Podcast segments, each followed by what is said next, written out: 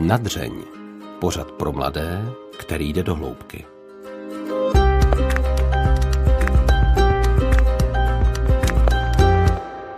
Vítejte u dalšího dílu pořadu Nadřeň. Dnešním hostem je Adéla Elbel, moderátorka, stand-up komička, překladatelka, svobodná matka dvou dcer a nově i spisovatelka a nadšená turistka. V roce 2019 šla pěší pouť do Santiago de Compostela, kde podle svých slov našla sama sebe, udělala tlustou čáru za svým dosavadním životem a taky v sobě našla Boha. Na konci minulého roku pak vydala knihu s názvem Doba temna, kde popisuje svůj životní příběh. Hlavním motivem je nešťastné manželství a rozvod. My se s Adélou budeme bavit o její cestě do Santiago, o tom, jaké to je říkat lidem vtipy, když vám zrovna není do smíchu, ale hlavně o nalezení klidu, sebevědomí a o nikdy nekončící cestě uzdravení. Předem se omlouváme za zhoršenou kvalitu zvuku. V této nelehké době se mění věci pod rukama a tak jsme nahrávali online. Věřím, že to neskazí váš zážitek z Adély na příběhu. Příjemný poslech vám přeje Hana Strašáková. Adélo, prosím tě, jak se stane, že Adéla Elbil v roce 2019, která, pokud vím, doposavat nemá ráda přírodu, procházky jsou pro ní času, kvůli množství práce si ani nevezme nebo nemůže vzít dovolenou. Je tak trochu skeptická, že tahle Adéla se zbalí a jede na 300 kilometrovou pěší pouť do Santiago. 2019 eh, to bylo jenom 260 kilometrů. a bylo to proto, protože už jsem prostě byla úplně, uh, úplně unavená z lidí, úplně vyčerpaná a říkala jsem si, že tohle je asi poslední šance, protože všechny moje uh, sebezáchovné me- mechanismy, jak uh, jak ze sebe lidi se třást, nebo eh, ty jejich vlivy se třást, tak eh, nefungovaly, takže jsem si říkala, tak jo, tak eh, po rozvodu, tak se půjdu projít a najít, a, nebo zjistit, jaká jsem, protože jsem se roky popírala, no a tak jsem se vydala a zjistila jsem nejenom, že jako jsem pro sebe bezva, ale taky jsem zjistila, že mě to strašně baví, to chození. No. Jak jsi přišla na té cestě na to, že jsi super? ne, že jsem super pro sebe, já určitě spoustě lidem super nepřipadám, ale uh, já jsem teď předtím nepřipadala super ani sama sobě, protože jsem to sebevědomí neměla úplně dobrý, takže jsem přišla na to, že sama pro sebe jsem uh, dobrá a no tak protože no tak... jsem sama se sebou šla a šla jsem dost náročné úseky a šla jsem uh, šla jsem prostě přírodou, která myslím, že obnažuje, ale to, to kamíno to hrozně odhaluje charakter a, a vlastně to, jak člověk reaguje, jak se chová v těch vypjatých situacích, i sám se sebou pozná, jak na tom je. No a co se ti na té cestě teda den pod ní odehrávalo v hlavě? Trvalo třeba chvíli, než zapomněla tedy na ruch běžného života? Eh, bylo to, to bylo fakt neuvěřitelné. Já fakt předtím jsem vůbec nešla jako za město. Jo. Já jsem fakt šla maximálně na dortíka cappuccino a eh, to za městem nebývalo, to bylo jenom ve městě. A na, já jsem od prvního dne, já jsem vyrazila a od prvního momentu jsem z toho byla úplně takový jako wow, to není možný, to je úplně neuvěřitelně dobrý. A jako nejdřív byla taková euforie, že, že ta chůze mě pomáhá, že mi dělá dobře, potom byly asi tři, čtyři dny, kdy jsem tak jakoby se smála, brečela, tak to ze sebe všechno odhazovala, jo, tak eh, je to poutní cesta, jsou tam kostely, na člověka to působí. Eh, já jsem šla sama, a což považuji za nejlepší nápad pro všechny, kdo se chystají na pouť. Eh, a tak jsem, tak jsem se tomu podala, tak jsem se čistila ten pátý den asi, to začalo být úžasný, že jsem se tak vyčistila, už jsem neměla potřebu brečet a už jsem jenom, jenom si to užívala. Už jsem si všechno tak nějak v sobě, ne, že bych si řekla už všechno a od té doby nic neřešila, ale ten základ jsem tam našla, no, za těch pár dní a pak to bylo bezva ty jsi šla celkem neuvěřitelným tempem na to, že jsi nikdy přes tím nechodila vlastně. Šla jsi hmm. 30 km denně. Co tě hmm. hnalo dopředu? Co, co jsi smyslela, že se stane na konci té poutě? Já jsem vůbec nechtěla dojít do konce, já jsem chtěla jenom chodit. Já, já asi, já mám, eh, jsem po tátovi nějaké sportovní geny, eh, které jsem předtím jenom nějak nevyužívala, eh, takže jsem objevila, že mě to strašně baví a mě bavila šíleně ta, ten proces té chůze, to jako že vlastně on se tím jakoby nastartovává mozek, že jo, vyjedou člověku endorfiny, je to prostě krásný, teď je v té přírodě. Eh, já jsem šla v létě ve Španělsku, vlastně Portugalsko, Španělsko, takže tam bylo teplo, lidé se usmívali. Šla jsem sice takovým tím severním Portugalskem, který je hodně chudý, ale, ale všichni byli takový srdeční. No prostě, jako bylo to dokonalý, no mnozí ti poutníci říkají, že vlastně ta cesta je cíl, že nemusí být hmm. ten nutně dosažený a nejlepší moment z cesty ten, to dojítí ke katedrále. Co byl pro tebe ten nejlepší moment? No právě, ta cesta a ješ, ještě vlastně naopak pro mě bylo smutný to do, dojít. Mně se nechtělo skončit. Já jsem pak došla a brečela jsem, že musím eh, jet autobusem. Už se mi nechtělo přestat chodit, ale a už jsem to vlastně poslední dva dny cítila, jak se tam ty kilometry, jak eh, jsem je krájela, už stříhala ten metr, že, že nechci skončit, no. Takže ano, ta cesta, no, ta je skvělá. Proč jsi vybrala právě a zrovna Santiago, svatou poutní cestu? No tak protože o té jsem slyšela, co pak já věděla, předtím já nevěděla, kam se dá jít na výlet. jako, že by mi mohlo stačit tady do Kuřimy zajít u Brna, ale Uh, myslím, že to bylo dobré rozhodnutí. Rovnou skočit do toho po, po hlavě. Já jsem nebyla připravená, já jsem neznala trasu. Já opravdu uh, se ráda nechávám překvapovat, nemám ráda nic naplánovaného, protože ráda improvizuju. A když člověk nemá očekávání, není zklamaný. Takže já jsem vlastně jenom byla překva- pozitivně překvapovaná. Ty jsi říkala i, že jsi našla na té cestě nebo v tom období kolem té cesty do Santiago i nebo nějakou víru. Jak no jo. No tak jsme se potkali tam. tak já mám, uh, tak to asi člověk tu víru má nějak v sobě a nejdřív, tak to samozřejmě uh, tak česky popírá, že, takže tady jsme parta ateistů, uh, teda kromě vašeho pořadu. Ale jako obecně Češi, takový to věřím v něco, ale nevím, co to je.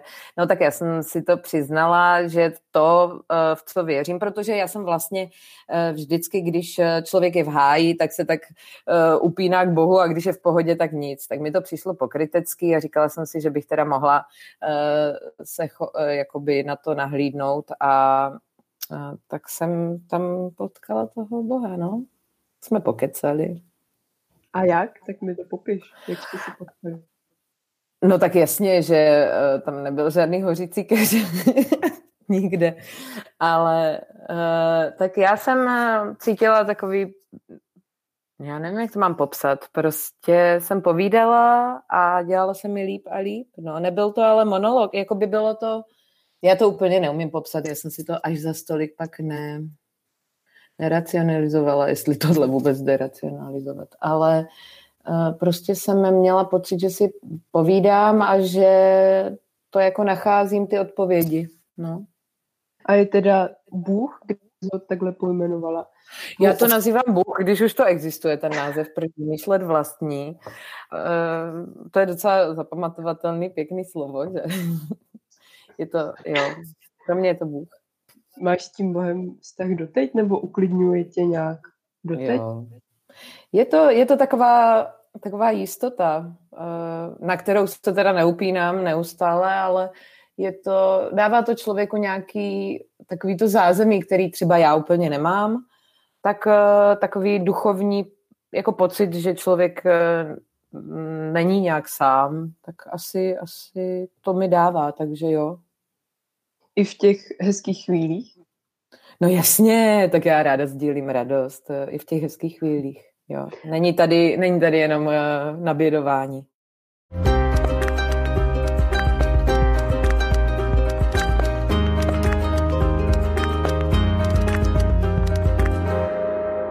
Na konci minulého roku vyšla tvoje první kniha že? Ano. První, kterou jsi napsala sama. Předtím mnohé překládala. Eh, s názvem Doma temn, Doba temna, ve které stručně řešeno, popisuješ svůj život od dětství přes dospívání studia až po manželství a následný rozvod. A na zadní stranu knihy, já ji mám tady u sebe, na zadní stranu knihy uh, si tu dobu temna popsala takhle. Skončíš v nenáviděné práci v ofisu, začneš chápat, že podobnou přítrž by si zasloužilo i tvé manželství. Konečně se odvážíš vnímat sama sebe a své potřeby a bum. Zjistíš, že jsi zase těhotná. Tak by se dal zhrnout začátek takzvaného období temna mého života. Zatemnění mysli, temnoty duše. I občasné řízené zatemňování mozku. Proč právě tím momentem, eh, když si po druhé otěhotněla po devíti letech, začala tvá doba temna? Já bych chtěla uh, říct, že se mi líbil moc tvůj for, uh, freudovský přeřek doma temna. že se to, děl... to se mi moc líbí. Doma temna. Je to přesně tak. bych to jako druhé vydání bych přepsala. krásně, krásně si to nachystala. Uh, já si myslím, že to bylo první uh, přiznání si. Já, ta doba začala samozřejmě dřív, ale um, já jsem dlouho popírala, že by se něco dělo, že by se to dělo a uh, taky jsem si často spoustu věcí dávala za vinu a navazují navazuju na to sebevědomí, kdy se člověk, když ho nemá, nechá velmi snadno ovlivnit, že No a nějak v té době, než jsem čerstvě otěho, než jsem otěhotněla po druhé, tak tak mi to začalo se cvakávat a docházet. Takže v tu dobu spíš došlo k tomu přiznání si toho. No. Ještě že nežiju jako to, co mám. Hm. Mm-hmm. Když se dostaneme k tomu, co se dělo v té době, tak mě zajímá, co znamená občasné řízené zatemňování mozku. no tak uh, asi jsem si nezhasínala doma, že normálně řízené zatemňování mozku znamená, že jsem šla pít normálně, protože uh, to bylo, já, mě ten mozek jede neustále pořád, já neumím moc vypínat to rácio a uh, samozřejmě tohle je nejsnadnější způsob, uh, jak ho vypnout. Já totiž jsem byla zvyklá uh, pořád pracovat, jako by klidně i 16 hodin denně a ono tento typ člověka, který najede na tento až workoholismus, je jediná šance, tak prášky jsem nejedla, že, takže jsem si prostě dala víno a jakmile jsem si dala víno, tak už můj mozek měl nastavený, že už nepracuje, takže tím se vypnul. Takže to jsem tím myslela. No, když jsem tu knížku četla, tak si, nebo samozřejmě nejdřív jsem si přečetla tu zadní stranu knížky, tak jsem si říkala, že právě bych řekla, že ta doba temna bylo období v podstatě celého tvýho života po ten mm-hmm. rozvod nebo po nějaký ten přechod. Mm. Začalo to mm. možná už v dětství, kdy tam popisuješ mm. i smrt tvého otce, mm. od, uh, bydlení s otčímem. Mm. Tak co se dělo v tom dětství, co si z něho odnášíš? No tak je to, je to samozřejmě pravda. Uh, jsem, každý máme naloženo nějak jinak, že jo? Tak já jsem Vyrůstala uh, s despotickým otčímem a to samozřejmě zanese hodně a nějaké nepřijetí žít v prostředí, uh, nechci říct lásky, spíš úplně jako hejtu, je dost náročný, tak uh, no a pak jsem samozřejmě navázala na to, co jsem znala, takže jo, vychází to z dětství, no. Je to téma láska, sebevědomí, tam je hodně. Co, co v tom dětství teda se odehrálo, že no, uh, o tom, jak mluvíš, že nemáš tu sebelásku doteď. No, uh, ta sebeláska vychází, tak v dětství uh, děti by měly, nebo tak se upínají, že jo, k těm rodičům a čekají, nebo jak doufají v to, že tím vlastně potvrdí tu, jej, tu jejich jakoby nějaký význam nebo důležitost těch osob a když to v člověku nepřijde, eh, nebo když to k člověku nepřijde, tak, eh, tak je z toho špatný, no. Nevím, jak moc to jinak říct, promiň. Mm-hmm. Ono se o tomhle nemluví teda úplně snadno, tak eh, prostě eh, je to těžký, když eh, vychází člověk z dětství nesebevědomý, tak to znamená, že mu, ho, že mu nikdo nedal nějaký, no, nějaké potvrzení jeho samotného. Hm. Já blekotám, viď, ale nevím, jak to mám říct. No není to jednoduchý o tom mluvit, no. Není. Hmm. Já jako ráda budu, jenom nevím jak. Nevím, jak to říct. Eh, eh, člověk se nechce dotknout eh, těch lidí a prostě potvrzení toho člověka, jeho platnosti na světě. Tak o to jde. A jak se ti s tím třeba i dospívalo, nebo studovalo s tímhle na vysoké škole, taky tam jsou bohaté pasáže o tomhle knížce. Ano, ano. No tak samozřejmě v té pubertě člověk, eh, který nemá sebevědomí, tak se chytá dalších eh, dalších, to je takový to sebe naplňující se předpověď, že už pak člověk jako, ne, nebo nevím teď, ale že člověk slyší to, co chce slyšet, takže spíš jsem slýchala to horší o sobě, o ostatních ne. A tak obecně se s tím jako nežilo úplně snadno, ale já jsem jako nějak hodně bojovná, no, takže jsem si to našla, ale teda v hodně pozdním věku, čímž já jsem vlastně tou knihou, to jsem nepsala, abych já se nějak terapeuticky uh, vyřešila, to pak samozřejmě přišlo jako side effect, to bylo fajn, ale spíš jsem si říkala, že takových příběhů je spousta a že by to mohlo pomoct jiným, kteří třeba bojují s něčím takovým, protože mně se to povedlo, i když teda, jakoby před čtyřicítkou, což je furt dobrý, že jo. Pak tam popí tu velkou část tvého života, to manželství. Šťastné mm-hmm. asi větší části. Uh, tak se trvá vlastně to manželství vlastně dlouhou dobu. Kolik to bylo let?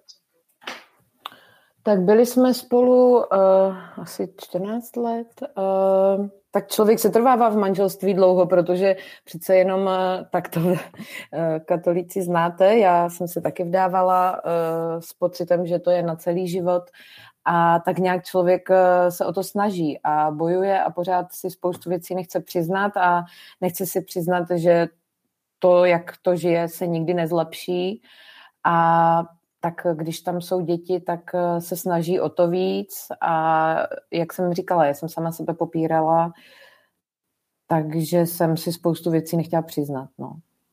Proto, čím, proto tak dlouho. Mhm. Mm, čím bylo to manželství nešťastné?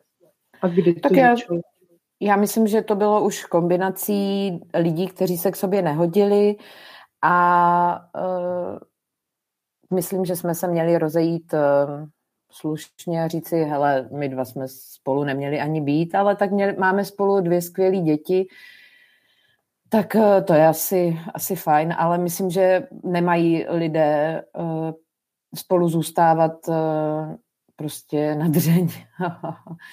um, jak se, kdy se to ukázalo, no to je těžký v těch vztazích. Ono se to ukazuje postupně, pořád na maličkostech, na detailech, na velkých věcech. Tady nechci být konkrétní. Ty jsi teda několik let v kuse chtěla z toho manželství i odejít. Ale nebylo to právě v kuse. Já jsem se i snažila to zachraňovat eh, ze všech, jakoby já jsem opravdu, v tom mám čisté svědomí, že jsem udělala ale úplně vše pro záchranu něčeho, co zachránit nešlo, protože právě uh, dva lidé, kteří se k sobě prostě nepatří.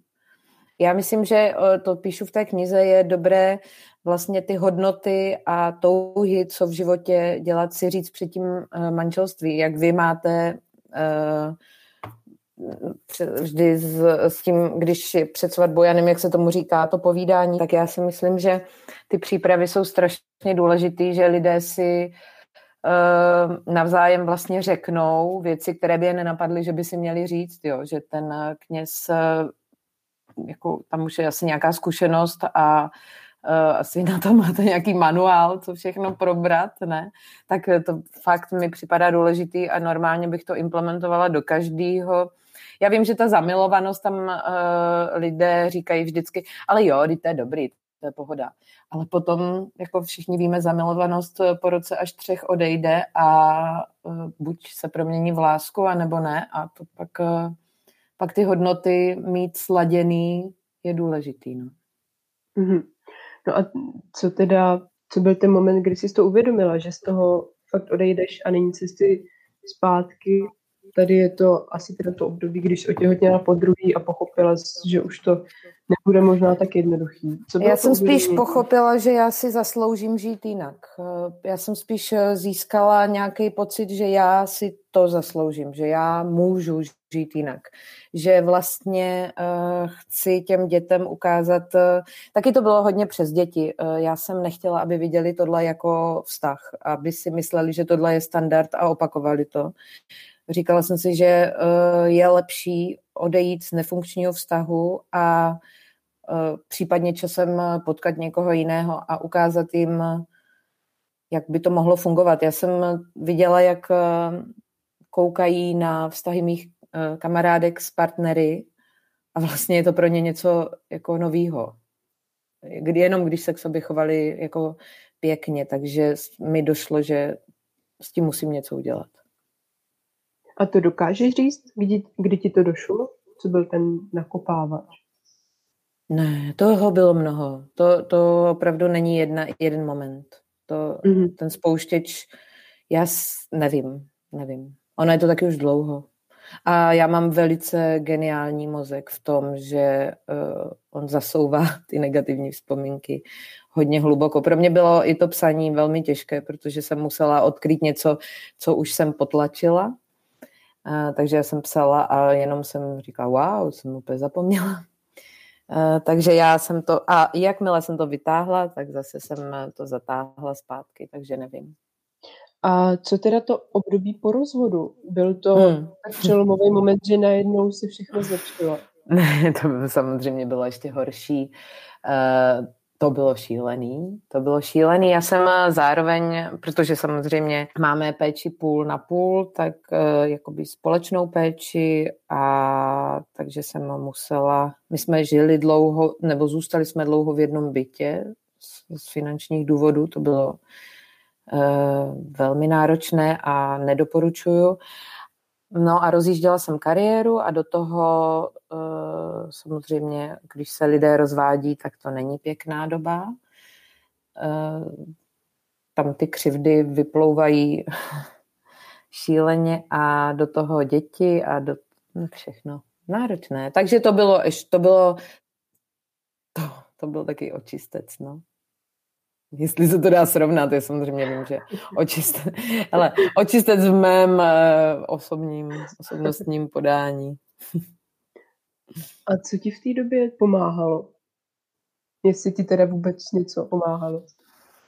No, pomáhala mi práce, ta mě zachraňovala. Já mám štěstí, že v mé práci uh, je to ohodnocení okamžité, jako samozřejmě i pozitivní, i negativní a mě naštěstí jako samozřejmě uh, nepři, jakoby náročná situace doma nepomáhá uh, v pracovním prostředí, ale já to umím docela oddělit, takže to nešlo poznat.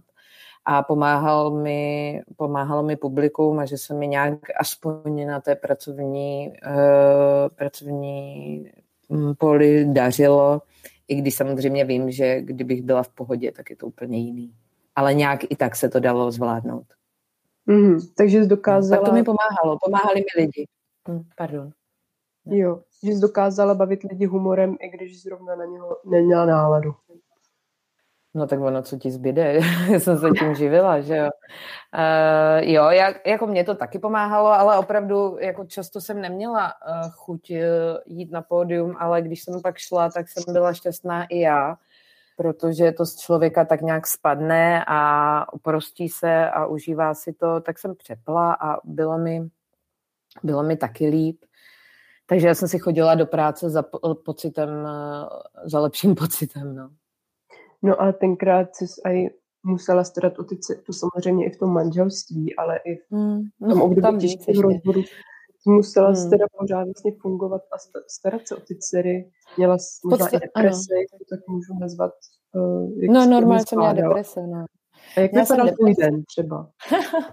deprese jsem měla, uh, já jsem opravdu padla jako tak jak, ale to tak asi má být, aby člověk pak povstal, uh, tak musí spadnout a uh, deprese jsem měla. Já jsem měla dcery vlastně, předtím jsem je měla každý den, takže pak jsem vlastně aspoň je měla třeba půl času, abych měla čas na tu le, jako samoléčbu, jo, kdy eh, člověk se ze všech těch věcí sám sebe řeší, sám se zjišťuje. Já jsem v té době nevěděla ani, jako co mi chutná, co mě baví. Já jsem byla úplně, úplně fakt popřená a poznávala jsem sebe, do toho jsem mm, tak kličkovala mezi uh, mezi všemi křivdami uh, manželství a um, vždycky jsem fakt odvedla tu dceru do školky, lehla jsem si, koukala do stropu a pak jsem stala a šla jsem pro ní. No, takže jako úplně produktivní to nebylo. A večer jsem šla dělat humor, no. to je docela fajn, že už je to za mnou, teda toto báječné období.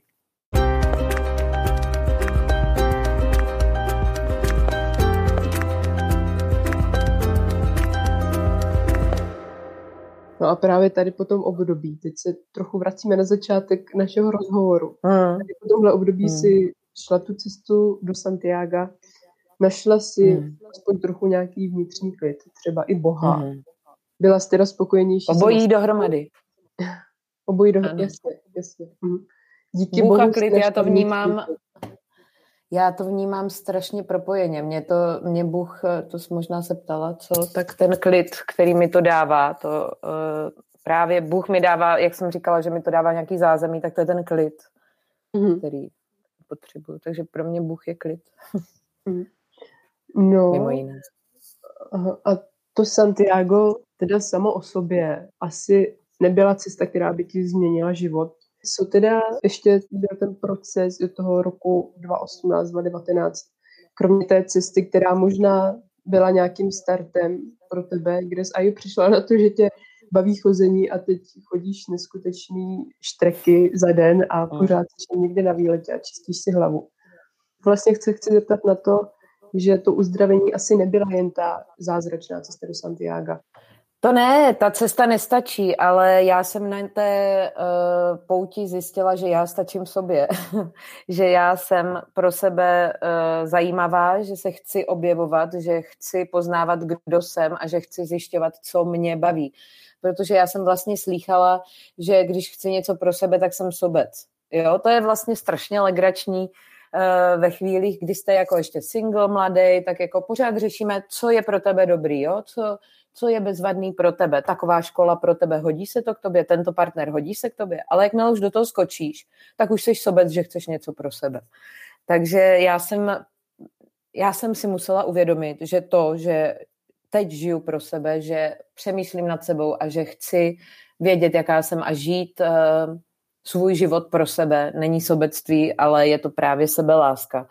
A musela jsem uh, se rozloučit v životě se spoustou lidí, kteří uh, tohle neakceptovali, protože říkali, že jsi sobec, že nechceš dělat, jak chci já, že? Takže uh, tam je legrační, pak kdo je tady sobec. A takže uh, ten proces byl žít pro sebe a myslet si, že je to dobře, že nejsem sobec. Já už jsem teď šťastná, já už si chodím sama na výlety a nemám z toho výčitky, že nemám všechny, že nejsou všichni mý blízcí se mnou a abych všem všechno saturovala. Tak jsem žila dřív a to už ne. Mm-hmm. A naučila se teda říkat ne? Uh, hodně, ale ještě se pořád u toho blbě cítím. Ale to nesmí ty lidi vědět. uh, říkám ne a je to s velkou nevolí, je to neustále.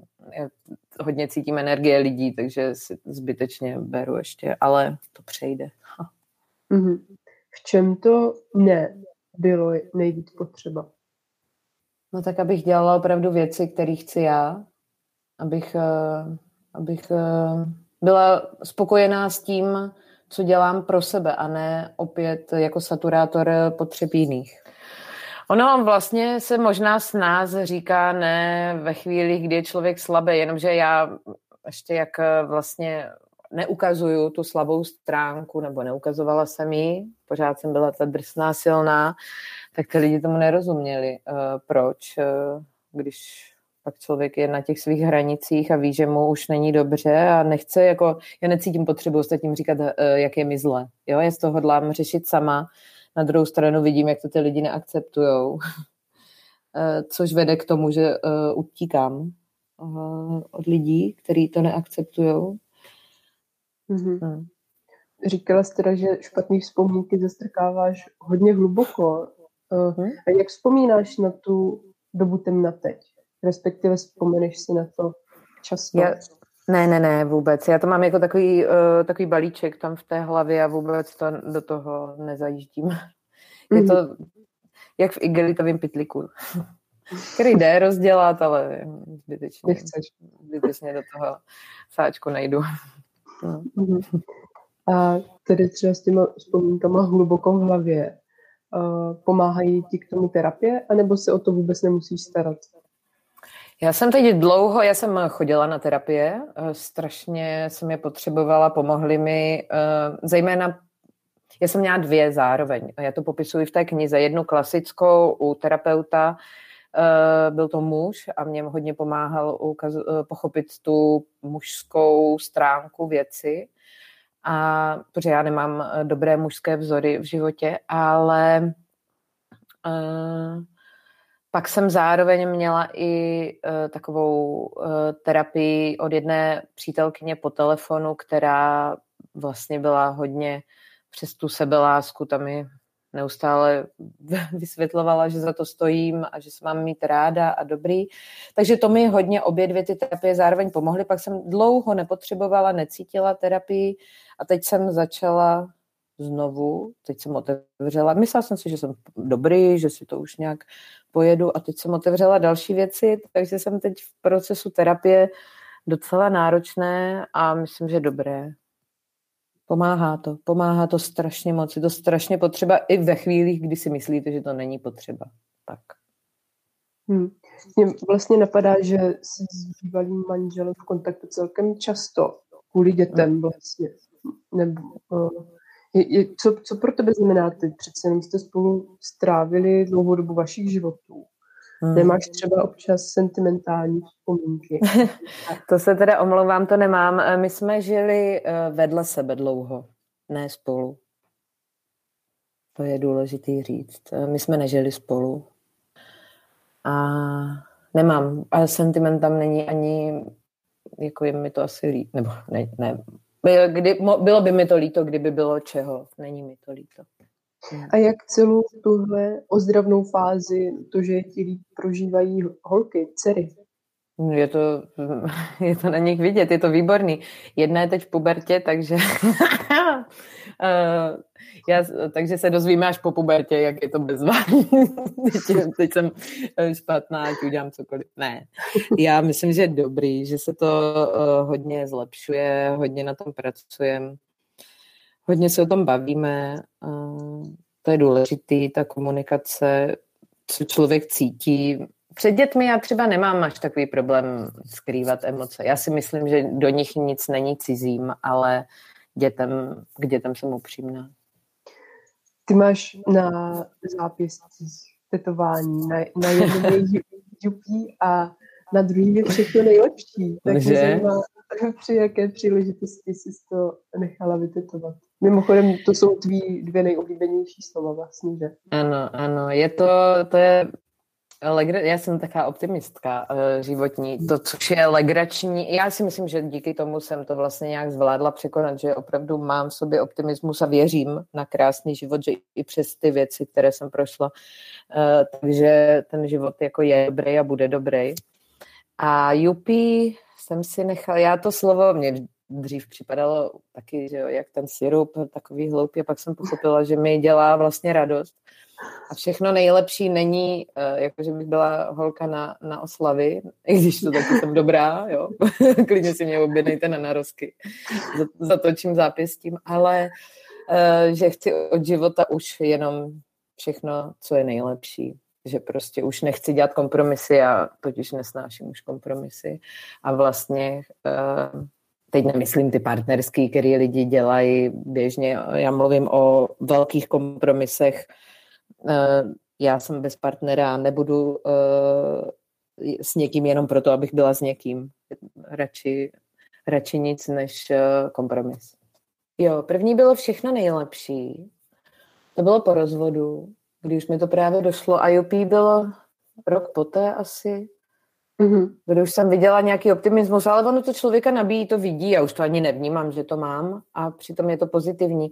Tak každé tetování je uh, u mě otisk nějaké doby, já vlastně nevím moc uh, proč a potom se mi to po čase jakoby vyjeví, vysvětlí, anebo je to já třeba mám na noze tetování, který je takový drsnější a vlastně je to tak, ta zvrásněnost té doby byla, jako tehdy to byla náročná doba, tak i to tetování je takový ostřejší, než jsem já třeba teď a na ruce mám ptáky, který jsem si dělala ještě v době manželství. Já nevěděla, proč tam dávám ptáky, ale je, terapeut mi vysvětlil, že to je u mě ta potřeba svobody, což je pro mě nejdůležitější, nej, úplně nejdůležitější věc v životě, žít jako svobodně. Mm-hmm. Tak to tam je vyjádřený, ale já to v tu chvíli nevím, proč to dělám. Nepřemýšlela, že no. bys si ty tetování z té drsné doby třeba nechala odstranit? Ne, vůbec, vůbec. To je, to je spíš jako fotka. Mně to připomene tu dobu, já to nechci odstranit. Můžu eh, k němu dělat kytičky, což plánuju. Ale, ale um, to se neodstraňuje. To je tak má být. To je pro jakoby lidi, kteří třeba neinklinují k tetování, tak eh, tomu třeba nerozumí, proč, ale pro mě, já tetování miluju, mě se to strašně líbí. A je to pro mě otisk toho pocitu, jak mi tehdy bylo. A, i, a takže bych to neměnila. Mm-hmm. Jsi na sebe hrdá za to období uzdravení? Jo, no, jsem asi. Jsem. Je to samozřejmě náročný, už se těším, až, až si někde lehnu na dovolené. Jsem teď eh, tak jako by vyčerpaná lehce, ale to je, to, je únor, pro Bůh, to je, je pro Bůh, může to říkat ve vašem podcastu. to se omlouvám. Podcastu A... všechno. Uf. Um, je únor, je rok po koroně, jsem vyčerpaná, ale jo, obecně muž, musím říct, že jsem na sebe hrdá, že jsem to zvládla nějak uh, se osvobodit uh, z pocitu nesvobody a jakoby jo, cítím se opravdu svobodná. Mm-hmm. Což je pro mě úplně základ všeho, takže teď bych měla být nejvíc šťastná.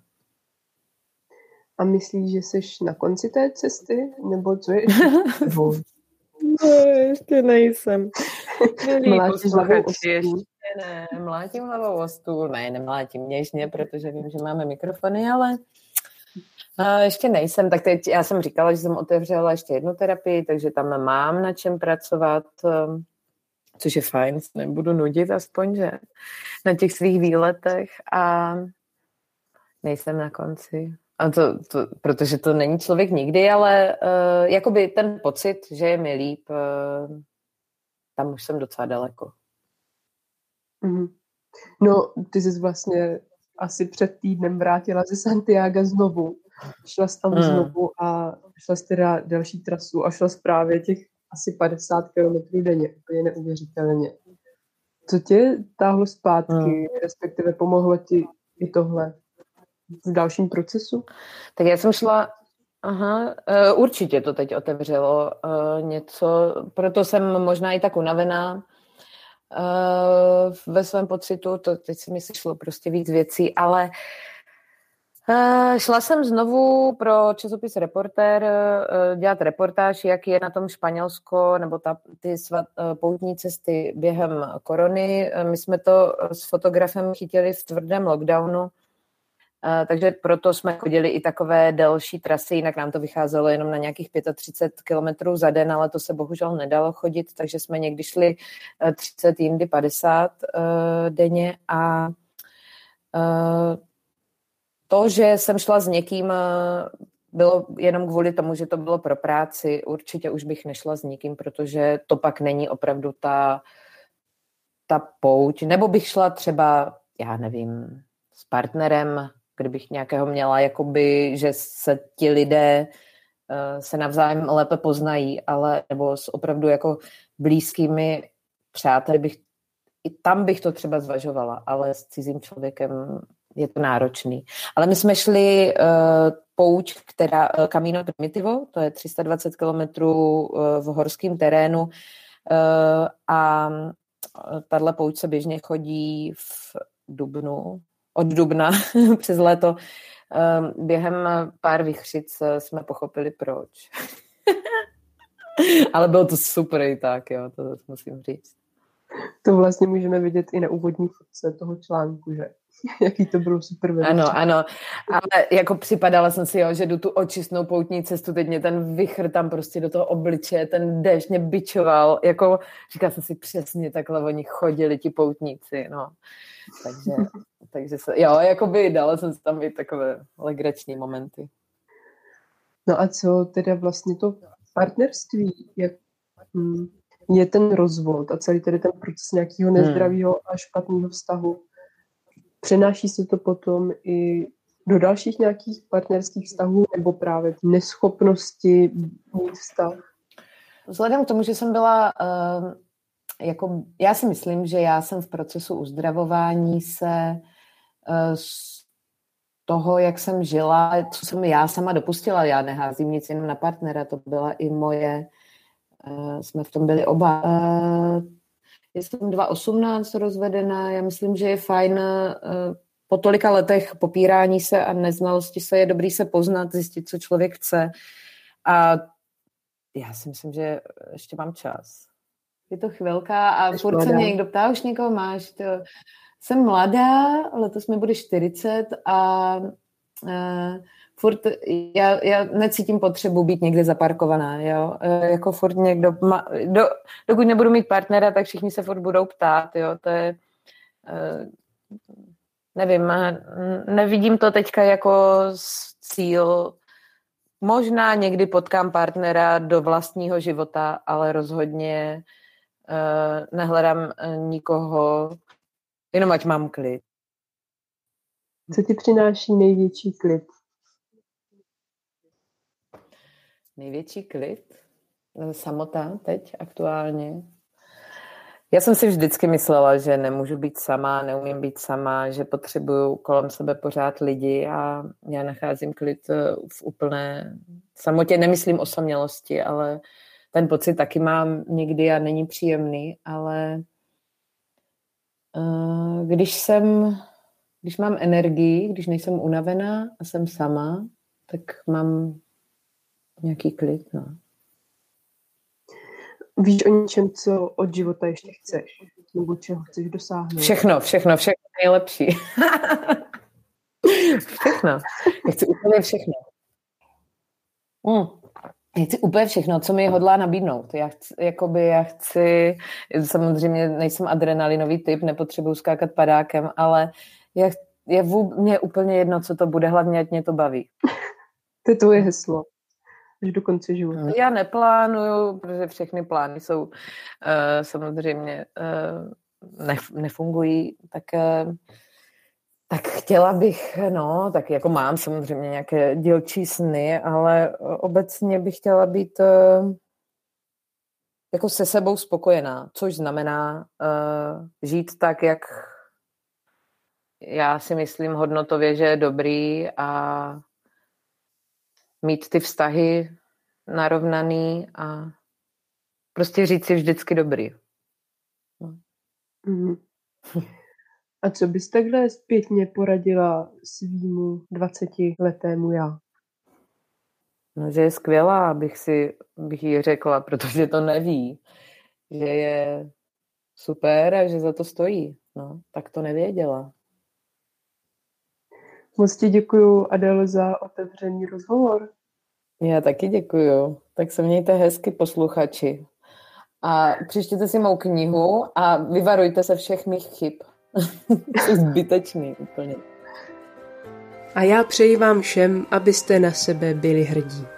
Za spolupráci na pořadu děkuji Hance Kašpárkové, Bětce Havlové, mistrovi zvuku Tondovi Kánskému a celému týmu Nadřeň. A vám děkuji za poslech. U dalšího dílu se těší Hana Strašáková.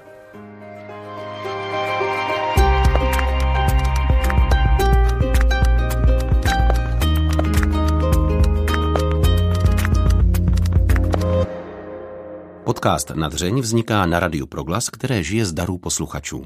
Pokud nás chcete podpořit, budeme rádi.